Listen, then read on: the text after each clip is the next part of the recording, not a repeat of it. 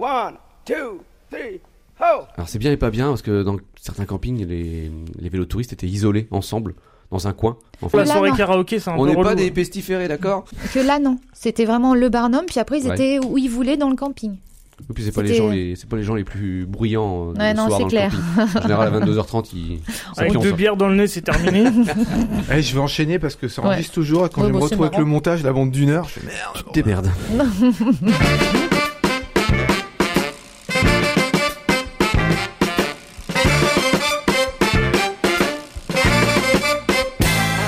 Salut tout le monde, vous écoutez Pause Vélo, on est heureux d'être de retour après deux mois sans avoir fait d'émission.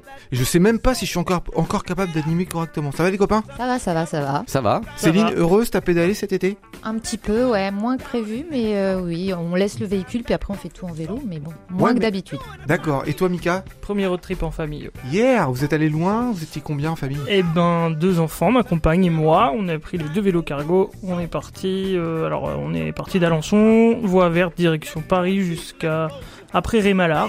On a fait 100, 160 bornes en trois jours. Alors je, je vais traduire pour les gens qui ne sont pas d'Alençon, qui ne connaissent pas. Disons que t'as as suivi les, une ancienne ligne de chemin de fer dans un chemin de bocage. Voilà. T'as fait une soixantaine de kilomètres. Sur ce qu'on appelle la Vélocénie qui rejoint Paris au Mont-Saint-Michel. Ouais, eu, il y a eu pas mal d'événements euh, autour de la, la Vélocénie cet été. Ouais. Tout à fait. Très bel axe avec eux. Bah, j'ai fait un peu la même chose, mais dans l'autre sens. J'ai pédalé pendant deux jours sur un axe qui a été ouvert euh, en octobre, en plein bocage. On est arrivé euh, avant de faire demi-tour. Il y avait un magnifique feu d'artifice. Euh, C'était génial. J'étais avec ma gamine, que du bonheur en bas. Et toi, Sylvain, je te demande même pas. Si si, mais alors en fait, je pensais qu'on pouvait qu'il fallait pas pédaler pendant les vacances comme il n'y avait pas d'émission, on Ah pédale oui. pas Oui. et du coup bah fallait pédaler. Alors euh, bah je vais me rattraper, j'ai prévu de faire le Mont Saint-Michel euh, Alençon le Mont Saint-Michel aller-retour euh, fin septembre. Voilà, très bien. Ah ouais, si si c'est Voilà, t'as le droit de le dire ça. Ouais voilà. Je vais commencer avec un coup de gueule, tiens, je vous fais voir, on s'en fout, on est à la radio. Regardez ce qui m'est arrivé. J'en ai partout. En fait, j'ai une grosse euh, marque, euh, une grosse abrasion dermique, c'est le terme qu'on emploie, et j'en ai partout sur le- les jambes. Ce matin, je pédalais tranquillement, je faisais un peu de randonnée euh, dans la zone industrielle, et puis sur la piste cyclable, il y avait une voiture qui était garée. Donc, euh, zone industrielle, il y a personne sur les trottoirs, la route était euh, surchargée. Pour contourner la voiture qui était garée, qu'est-ce que je fais? Certainement qu'il en avait pour deux minutes, le gars, c'est pas de sa faute, il avait quelque chose de très important. S'il avait les warnings? Ah non, non, non, bah non, ça aurait été Ah, très facile. mince. Du coup, je monte sur le trottoir, sauf que le trottoir était plus haut que ce que je pensais. Euh, J'avais un sac à dos avec un ordinateur dessus, donc euh, j'ai plutôt euh, rampé sur le guidon et sur les graviers. Du coup, je me suis fait, euh, je me suis pas encore totalement déshabillé depuis, mais je crois que j'ai des marques aussi sur les cuisses et sur les hanches. Est-ce Et que Je pense que tu vas encore en découvrir. Ouais. est-ce que tu as cassé un rétro en représailles? Non, non, non. Et pourtant, j'ai un, j'ai un U quand même en, en pour pour attacher mon vélo, donc euh, Oui. voilà. T'es sûr que t'as pas mis de la, du spray de, de graffiti orange? J'ai j'ai croisé une voiture avec ça tout à l'heure. Non, c'est pas moi. Je suis un gentil, en fait. Je dis jamais rien aux voitures qui sont garées d'habitude, mais là, donc ne vous garez pas sur les pistes cyclables. Il suffit d'une seconde et d'un gars euh, comme moi, et puis bim, vous pouvez. Non parce qu'en plus quelqu'un. sur le graffiti il y avait une grosse faute d'orthographe, mais après ça c'est autre chose. Ah bon, c'est écrit quoi? Je préfère pas le Alors, on va parler euh, ésotérisme, on va parler hiéroglyphes, Mika. Vous savez, sur nos pneus, sur nos chambres on a des trucs complètement incompréhensibles qui sont écrits dessus. Et figurez-vous que Mika a un super pouvoir. Quand il lit ce qu'il qui est écrit sur les pneus et les chambres vous savez, avec des slash, des chiffres, des parenthèses, lui, il a une image qui se forme dans sa tête. Et il sait exactement à quoi ça ressemble. Et tu vas nous confier les secrets de ton super pouvoir, Mika. En effet, aujourd'hui, on va tenter de déchiffrer les hiéroglyphes présents sur le flanc de vos pneus. Euh, parce qu'on s'est tous retrouvés à devoir changer un pneu et une chambre à air sans savoir lesquels choisir. Ah, c'est ça. Ou arriver au magasin de vélo en disant bah j'ai un pneu mais il est, il est marron sur les côtés puis il est noir. Est-ce que vous pouvez me trouver le même? Bah, impeccable. Et là, autant vous dire que c'est pas gagné. Tout d'abord, euh, quelles informations à votre avis on retrouve sur euh, sur les flancs des pneus? La taille. Ouais. Alors la taille, oui. les pouces, Le La taille en quoi? En pouces. La taille en pouces, très bien. Le gonflage nécessaire? La pression des pneus. Mani- il y a minimum, maximum. Ouais. Ok. Le, la, la circonférence euh, au niveau de la, C'est les pouces. Ouais, sinus euh, sur l'infini. euh. Ah oui, il y a le théorème de Thalès aussi qui intervient, mais c'est dans la deuxième partie de. Ah bon, d'accord, ok. La, la matière peut-être, la matière du, du pneu? Non, mais je sais pas, je sais pas comment expliquer ça. La taille du pneu, si c'est un, si c'est un, un pneu de VTT ou un pneu de, de vélo de course. Ouais, donc comment- on reste sur les tailles. L'épaisseur? Il y a l'épaisseur aussi. La On taille reste des sur les crampons? faits. Le problème, si vous voulez, c'est qu'il y a, c'est le bazar parce qu'il y a trois types de tailles différentes qui cohabitent sur votre pneu. D'où le Ah. fait que tout le monde se perd. Oui. Il y a aussi sur beaucoup de pneus le sens de rotation, c'est-à-dire au montage, dans quel sens je le monte. Ah, qu'il n'y a pas sur la chambre à air, mais sur le Voilà. pneu, il y a ça. Il y a Oui. un sens sur un pneu. Avec les crampons, tu, ouais, tu il dois. y a un sens sur. euh, Alors en effet, sur un pneu de route, vous le mettez à l'envers. euh, il y a des tests qui ont été faits. Je crois que ça peut avoir une incidence à partir de 200 km/h. Oui, Globalement, Ah bon? Oh, on s'en Ouais, fout, nous. globalement, on est, un- on est assez large. Euh, par contre, sur du VTT, par exemple, tout simplement un grip dans la, dans la boue. Si Ouais. vous êtes à l'envers, vous allez moins gripper, ou alors vous pouvez Mhm. partir en aquaplaning sur certains pneus s'ils sont mis euh, à l'envers. Donc la, la taille des pneus, le sens de rotation, et en fait, il y a euh, trois tailles qui cohabitent, je vous disais. Par exemple, euh, pour dire la même chose, on peut dire euh, du 28 pouces, du euh, 700 et du 622. Alors, c'est 700 trois choses. cm. C'est la taille de C'est la trois roue. sauges que vous allez retrouver sur un Mhm. même pneu, par exemple, mais euh, qui vont, euh, qui vont vous, vous perdre finalement. En fait, souvent quand on parle en pouces, euh, on prend le diamètre de la roue avec le pneu, Ouais. alors qu'il y a une norme européenne qui, elle, prend la- le diamètre de la roue sans le pneu. Ouais. Et du coup, tout ça, ça nous perd. Donc je vous la fais euh, plus simple. La taille du pneu, donc en pouces, elle est exprimée avec. La taille de la roue est exprimée avec le pneu. Ce qui veut dire qu'une roue de même taille peut avoir deux tailles de pouces différentes. Jusque-là, je crois Par que exemple, le 28 pouces et le 29 pouces, c'est exactement la même taille de roue. Sauf que le pneu va être plus ou moins gros. Ok. Donc ça, ça vous perd complètement. Donc en fait, il faut complètement oublier les pouces. Les pouces, vous les regardez, ils existent parce qu'il y a des normes euh, anglaises, américaines qui, euh, qui, viennent, euh, qui viennent se mettre un petit peu euh, là-dedans. Mais la vraie chose qu'il faut retenir, c'est la norme européenne. Moi, je suis bac plus 2, ça fait 10 minutes que je. Moi, je Tu es nage. déjà perdu, là. Moi, je Ouais, je Moi, juste- je suis. Retenez pour l'instant que les pouces, On c'est- s'en fout. ça existe, mais vous n'y prêtez pas attention. Sauf dans un cas extrême où vous auriez euh, un vieux vieux standard et qu'il n'y aurait pas la norme européenne que je vais vous que je vais vous expliquer euh, tout de suite. Sinon, vous l'oubliez. Donc justement, cette euh, cette cote, elle est facile à repérer. Elle se compose de deux nombres. Un premier nombre à deux chiffres, par exemple 55, Ok. un tiret, et un deuxième nombre, celui-ci a trois chiffres. Par exemple 55-559. Ok. Alors ça, ça ressemble à quoi? Tu vois, quand je vois ce chiffre-là, je, je ne visualise pas à quoi ressemble le pneu ou la chambre à air. Le 55, ça représente la largeur de ton pneu, en millimètres. Ah, largeur, d'accord.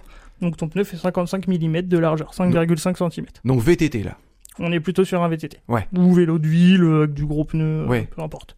559, là ça va être le diamètre de ta roue en extérieur, sans le pneu. Donc là on ne peut pas se tromper, la roue fait tout le temps le même diamètre, euh, vu qu'on prend pas en, en considération le pneu. Donc finalement, on a besoin que de ces deux Si chiffres-là. vous avez ces deux chiffres-là, vous les prenez en photo, vous les notez, et vous trouverez toujours le bon pneu et la bonne chambre à air qui Ouais, je- conviendront. Je t'avoue, je cherche plus à réfléchir. Moi, j'arrive avec le pneu ou la chambre à air, je dis, je veux le même. En propre. Bah oui. En le balançant comme ça. Tiens, Tiens. j'en veux- un autre. Moi, je laisse, euh, Mais je laisse les experts le faire. moi. Ouais. Non, parce que ça peut être vite compliqué. Mais Ouais, et en t'expliques plus, il y jamais a ça. les 650A, 650B, 27, 5. Par exemple, du 650B et du 27,5, c'est exactement la même chose. C'est du, c'est du 584. Donc vous voyez, sur, sur un pneu, vous pouvez remarquer c'est- c'est, euh, 584, voire 27,5, 650B, et en fait, c'est la même taille. Mais il faut juste garder ce que je viens de vous dire. Ouais, ouais. Le je sais pas, 55-584. Norme européenne. Et La euh, norme ETRTO. ce qui est entre parenthèses, c'est quoi? Ça, c'est les pouces? Parce que des, des fois, t'as le oui, chiffre. vous pouvez avoir des pouces, vous pouvez avoir des pouces en- entre parenthèses. Par exemple, un 559, ça fait 26 pouces. Un 584, ça fait 27,5. Un 622, ça fait 29 pouces. Il est fort, tu connais mais- bien tes tables de. de... 2 pouces. Mais Ouais. t'expliques jamais ça à tes clients. Jamais. Bah non, Non, d'accord. j'ai j'ai autre Y a- chose à faire. Il y a qu'ici que tu peux le faire. Ouais, voilà, j'ai pas le temps. Si, si j'explique tout ça, euh, je- j'ai pas le temps de vendre des pneus. Et souvent, Eric, il prend en comparaison les, les, les adaptateurs de, de, de- pour recharger les smartphones. Il dit que c'est un vrai merdier. Mais en fait, je crois que c'est un vrai merdier dans tous les domaines quand personne se parle. Hmm. Et là, dans les pneus, c'est les... Mais voilà, gardez juste ça. C'est un nombre à deux chiffres, un nombre à trois chiffres, un tiré entre les deux. Et vous êtes sûr de trouver ce qu'il vous faut. Merci, Mika. Alors nous sommes partis en vacances cet été et peut-être pour certains d'entre nous, il y a eu quelques complications avec ceux qui ont fait du camping et leur réchaud. On ne sait jamais quel réchaud choisir. On va peut-être euh, avoir euh, une meilleure idée en écoutant la chronique de Papa Cyclette qui nous fait un point sur les différents types de réchauds qu'on peut emporter bah, en préparation des prochaines vacances euh, l'année prochaine. Dis Papa Cyclette, tu me racontes une histoire? Une histoire de quoi? Bah une histoire de vélo.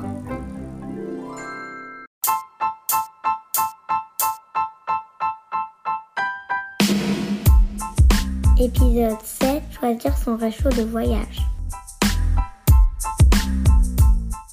Dis Papa Cyclette, comment on fera à vélo pour le petit déjeuner? Pour faire quoi? Bah tu sais, j'aime pas boire du lait froid le matin. On emmènera un réchaud. Un quoi? Un réchaud, c'est-à-dire un appareil portable capable de réchauffer les plats lors d'un voyage. Une plaque électrique quoi Pas tout à fait, mais le principe de chauffe est un peu le même. Et transporter une plaque électrique à vélo, j'aimerais pas être à ta place. Pour ceux qui veulent voyager léger, le réchaud alcool peut être intéressant. Je sais pourquoi tous les cyclistes boivent de la bière pour allumer leur réchaud. Arrête, on va encore avoir des problèmes. Non, le réchaud alcool est très léger. Il est simple, discret, sans odeur. Il utilise un combustible que l'on peut trouver partout et on peut le fabriquer soi-même avec très peu d'outils. On trouve des tutos sur internet pour fabriquer un réchaud à partir d'une canette. Il reste fragile, peu stable, pas très efficace dans un environnement froid et peu puissant. Donc c'est bien si on veut pas porter grand chose. Mais on peut faire du feu avec du bois aussi. Oui, le réchaud à bois peut aussi être utilisé si on voyage dans des régions boisées. Tu te doutes bien qu'en plein désert, euh, C'est vrai qu'à part faire brûler un fennec. oui, la destination et la facilité à trouver du combustible est important. Le réchaud à bois est intéressant, car on trouve du bois facilement. On peut aussi le fabriquer en acier ou en inox. Pour sa mise en route est très facile. À noter que les modèles du commerce restent souvent volumineux et plutôt lourds. Et le réchaud à gaz? Sûrement le plus classique et le plus polyvalent. Facilement réglable, car on peut jouer avec la puissance du feu, il en existe de toutes les tailles, avec des poids variés. Au-delà de leur efficacité, dans toutes les conditions climatiques, ils restent sécurisants lorsqu'on les utilise. Évidemment, les réchauds nécessitent des cartouches de gaz spécifiques. Il en existe deux types, les cartouches à percer et les cartouches à visser. Ces réchauds sont normalement conçus pour fonctionner avec un seul type de cartouche. Mais Edelride a sorti un adaptateur pour transformer un réchaud vissable en perforable et inversement. Je vous conseille un réchaud compatible avec des cartouches vissables universelles, car on en trouve un peu partout, bien qu'elles soient un peu plus chères. Les cartouches camping-gaz ne se trouvent pas toujours à l'étranger. Attention si vous voyagez en avion, ces cartouches de gaz sont interdites. Si vous souhaitez la facilité et l'efficacité, ce type de réchaud est vraiment pratique en famille. Le système est souvent assez stable, ce qui est bien pratique avec des enfants autour, et on peut jouer sur la puissance en régulant la puissance de la flamme. Je vois pas de quoi tu parles quand tu dis qu'il y a des enfants autour. Il y a aussi le réchaud à essence. Tant qu'il y a des humains, généralement, on peut trouver de l'essence. Il est efficace même avec des températures extrêmes. Attention, le retour de flamme à l'allumage peut être dangereux. On peut utiliser différents types de carburants, le pétrole, le gasoil, l'essence 95-98, du kérosène même, bien qu'on ne puisse pas transporter d'essence en avion. Je le déconseillerais quand même avec des jeunes enfants à proximité. Alors, on sait tout? Oui, ça y est, tu sais tout. Bon voyage, Papa Cyclette Eh ben maintenant j'espère que vous êtes au point sur les réchauds. On va passer maintenant au verdissement. Voilà une bonne solution pour sauver les villes et qui n'est pas sans lien avec le vélo, Sylvain. Ben tout à fait, je vais vous parler aujourd'hui des arbres. Et c'est vrai que lorsque l'on est en vélo et qu'on n'a pas de clim intégré dans le vélo, si ça existe, eh ben les arbres c'est très important euh, pour euh, pour se reposer et être euh, être à l'ombre. Alors pour aborder ce sujet, j'ai avec moi Kevin en stage d'observation dans les espaces verts de sa commune. Lâche ton téléphone Kevin et dis bonjour. Euh, bonjour Kevin. Voilà, donc voilà, comme vous, comme vous pouvez l'entendre, euh, bah, Kevin a 14 ans. Alors Kevin, euh, est-ce que tu t'y connais en arbres Ah Ouais, euh, le- euh, les sapins, les chênes. Ouais, Les boulots euh, non, là je suis en stage là. Ah oui, d'accord, ok. Ok. Alors, Kevin, euh, sais-tu à quoi servent les, à servent, pardon, les arbres en ville? Ouais, euh, à faire de l'ombre. Eh ben, Tout à fait, ben, bravo. Écoute, euh, oui, bah, ils ne servent pas qu'à ça, mais c'est une bonne réponse. Ils servent à faire de l'ombre et de surcroît à rafraîchir les rues dans les villes largement bitumées. Mais pas seulement. Ils absorbent aussi le CO2, génèrent de l'oxygène, ce qui contribue à réduire la pollution. Euh, cela apporte davantage de bien-être pour les habitants. Cela a donc un impact sur la santé. Euh, bon, nous allons nous, nous intéresser aujourd'hui à la ville de Paris et plus particulièrement à une étude visant à définir de nouveaux espaces publics à végétaliser. Alors on le sait, le climat est déréglé, il fait de plus en plus chaud, et notamment dans les grandes villes. Euh, réchauffement, hein, n'importe quoi, on n'a même pas eu d'été. Calme-toi Kevin. Euh, on estime que Paris connaîtra 10 à 25 jours de canicule supplémentaires d'ici 2050. Donc les arbres ont un rôle primordial à jouer. Kevin, sais-tu combien d'arbres il y a à Paris? Ouais, au moins euh, 1000, deux- euh, 2000, hein. Alors là, là, c'est beaucoup plus que ça. Il y a près de 500 000 euh, arbres euh, répartis entre les parcs, jardins, rues, bois euh, de Vincennes et bois de Boulogne. Ah, le bois de Boulogne, je connais, moi. Calme, calme-toi, Kevin, calme-toi. Alors, ces arbres, pour la majorité, ont été plantés au 19e siècle par Adolphe Alphand, directeur du service des promenades et jardins de Paris sous Napoléon III. Adolphe, d'ailleurs, qui euh, était un prénom encore usité à l'époque. À partir des années 70, la voirie parisienne a perdu 13% de ses arbres. Est-ce que tu sais pourquoi, Kevin? Ouais, je sais pas, euh, c'est Ikea qui est arrivé, ils ont fabriqué des meubles. Alors peut-être, mais c'est pas vraiment pour ça qu'ils ont été arrachés. C'est pour faire de la place à l'automobile et la bitumisation. Ah, les années 70, c'est l'avènement de la voiture. Cela dit, depuis euh, 2017, Paris a retrouvé le même nombre d'arbres qu'au début du XXe siècle, soit 106 000 arbres sur la voirie. Ouais, c'est cool les arbres. Mais oui, Kevin, c'est effectivement très cool. Et c'est loin d'être fini. La ville de Paris va aller encore plus loin. Des études sont en cours pour faire émerger de véritables forêts urbaines au cœur de Paris. C'est 170 000 arbres qui vont être plantés l'année prochaine. Alors il y en aura pour tout le monde. Hein. Parcs, jardins, bois, écoles, faubourgs, berges de Seine. Et on a trouvé des jolis noms euh, pour tout ça. Corridor de biodiversité, îlot de fraîcheur, rue et école oasis. Fraîcheur de vivre. Ouais, c'est vrai que ça fait très publicité. Alors par contre, c'est pas si simple, Kevin, de planter des arbres à Paris. Euh, on ne peut pas forcément en mettre partout. Il faut vérifier ce qu'il y a sous la terre. Et il y a quoi sous la terre à Paris, Kevin? Euh, des cadavres.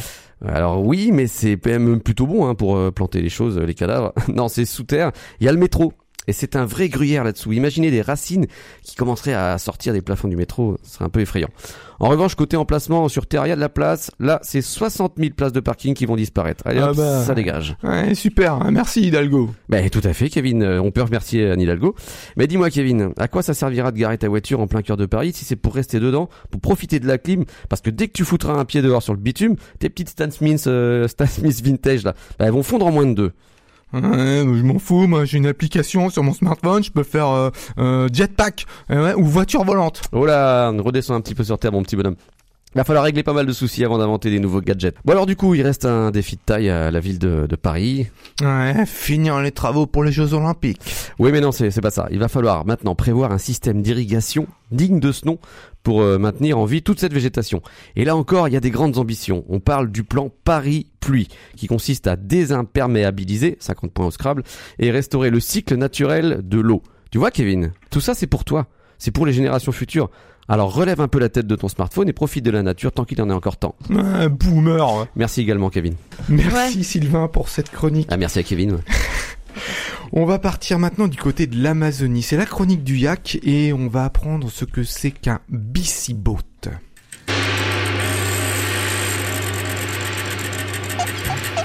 Aujourd'hui, je souhaite vous parler d'un ami, un compatriote qui habitait aussi sur les bords du Léman. Lorsqu'il quitte la Suisse à vélo en septembre 2004, Hervé Nocom envisage d'atteindre le Tibet en 7 ou 8 mois.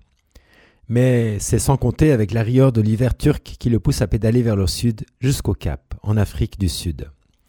Si la traversée de l'Afrique a raison de sa bourse, il poursuit pourtant sa dérive. Pendant un an et demi, cet ex-employé de banque et agent de voyage travaille en Namibie comme guide de safari et de trekking. Puis s'envole pour Rio. L'Amérique latine l'accueille en terre ferme pour quelques coups de pédale, mais bien vite, il va créer sa propre légende de cycliste aquatique et trouver sa terre promise, l'Amazonie. Bienheureuse dérive. Je le cite. L'Amazonie, c'est comme les montagnes ou la haute mer. C'est un endroit où le regard porte très loin, où l'isolement est total. Et puis, on se sent en parfaite syntonie avec la nature, bien qu'on soit constamment à la merci des éléments, car le climat peut changer très vite. L'expérience de la montagne m'a beaucoup servi pour ne pas sous-estimer la jungle. Ici aussi, il faut sécuriser chaque pas si on se lance, ne serait-ce que quelques mètres à l'intérieur de la jungle, et sans cesse regarder où on met les pieds ou les mains pour ne pas tomber sur une tarentule, un serpent, des fourmis ou je ne sais quoi. Tout se fait avec prudence et discernement. Si je vois un orage venir au loin, il me faut vite trouver un endroit sûr qui soit abrité du vent, car il est hors de question de continuer. Il faut beaucoup anticiper et surtout s'armer de patience si les conditions ne sont pas idéales. Bref, ne jamais perdre les pédales. C'est un certain Ferdinand Louis, natif de Draguignan, qui aurait inventé le pédalo, mais on ne sait exactement à quelle date. En 1936, la marque fut déposée et elle devint le synonyme admis de toute embarcation vélocipédique. En 1927, déjà, l'audacieux René Savard avait traversé la Manche en pédalant sur sa nautilette australe. Il récidiva le 5 novembre 1930, mais cette fois-ci sans bateau d'assistance. Quant au dernier avatar de l'hydrocycle, à peine plus évolué, le BC Boat, fin 2009, 7 mètres de long, c'est le mariage réussi entre un vélo de voyage suisse et un bateau brésilien, un moyen d'accès optimal pour tous les recoins du vaste bassin amazonien. Commentaire de son constructeur et seul maître à bord, pour Avida représente tout pour moi. Avant, je n'avais que mon vélo, maintenant, je ne peux aller nulle part sans l'un et sans l'autre. Pour la première fois depuis six ans, je possède ma propre maison.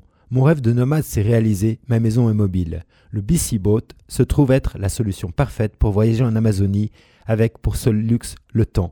Il possède un bon rendement. J'ai tout ce qu'il me faut avec moi. L'installation solaire me fournit l'énergie électrique, mon filet se remplit de poissons, ma cuisine n'a jamais été aussi bien équipée, je voyage avec une bibliothèque de livres impressionnantes et ni le volume ni le poids ne me gênent.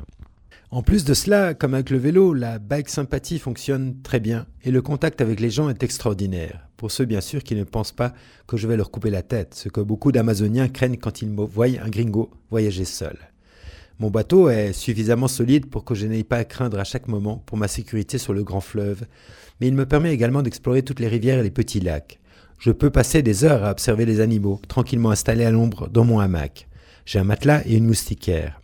Que rêver de plus pour un nomade et un amoureux de la nature comme moi En plus, dès que les habitants se rendent compte de la vitesse de la maniabilité de mon BC Boat, ainsi que la quantité de matériel que je peux transporter, ils me témoignent beaucoup de respect. En Amazonie, c'est une attitude rare envers un gringo. Un jour, un dauphin rose s'est pris éperdument de Pura Vida et décida aussitôt de m'accompagner pour deux jours et deux nuits. La nuit, il venait se glisser le long de la coque que je sentais alors bouger. Je l'entendais affleurer la surface pour respirer. La journée, il nageait à mes côtés et toujours dans mon champ de vision. D'après une légende amazonienne, le dauphin rose se transforme la nuit en séducteur qui charme les femmes et leur fait l'amour. C'est même, dit-on, la principale cause d'adultère en Amazonie, et donc la faute de ce dauphin si une épouse se retrouve malencontreusement enceinte, ce qui doit en arranger plus d'un. Le fait de vivre proche de la nature, de vivre de peu, mais d'en profiter au maximum, m'a ouvert les yeux. Les petits plaisirs de la vie sont les plus beaux. Un coucher de soleil sur une dune, une bière fraîche après une dure journée de vélo, etc. A simple life is a beautiful one. Je ne suis pas un sportif réalisant quelque chose d'extraordinaire, je fais simplement ce qui me semble juste et je vis ma vie comme un long fleuve tranquille. Ni Jésus, ni galérien, jour après jour, Hervé Nocom fait pourtant tourner ses roues à haut bas. Sans destination, ils ne se sont jamais perdus. Rentrera-t-il un jour en Suisse? Il n'en sait rien, mais un proverbe le. Coupe tes chaînes et tu seras libre, oublie tes racines et tu n'es plus rien. Je le sens parti, pour toujours, habité par le sentiment chimérique et enivrant de l'éternité que procure la route infinie. Ce voyage, comme l'est parfois l'acte d'écrire, de lire ou de pédaler, est-il pour lui un défi face à l'échéance finale? J'ai réalisé que le temps passe vite et je ne veux pas passer ma vie à la regarder défiler, mais la vivre à fond, ce sentiment illusoire que procure le voyage m'a peut-être définitivement aveuglé, mais il fait désormais partie de moi.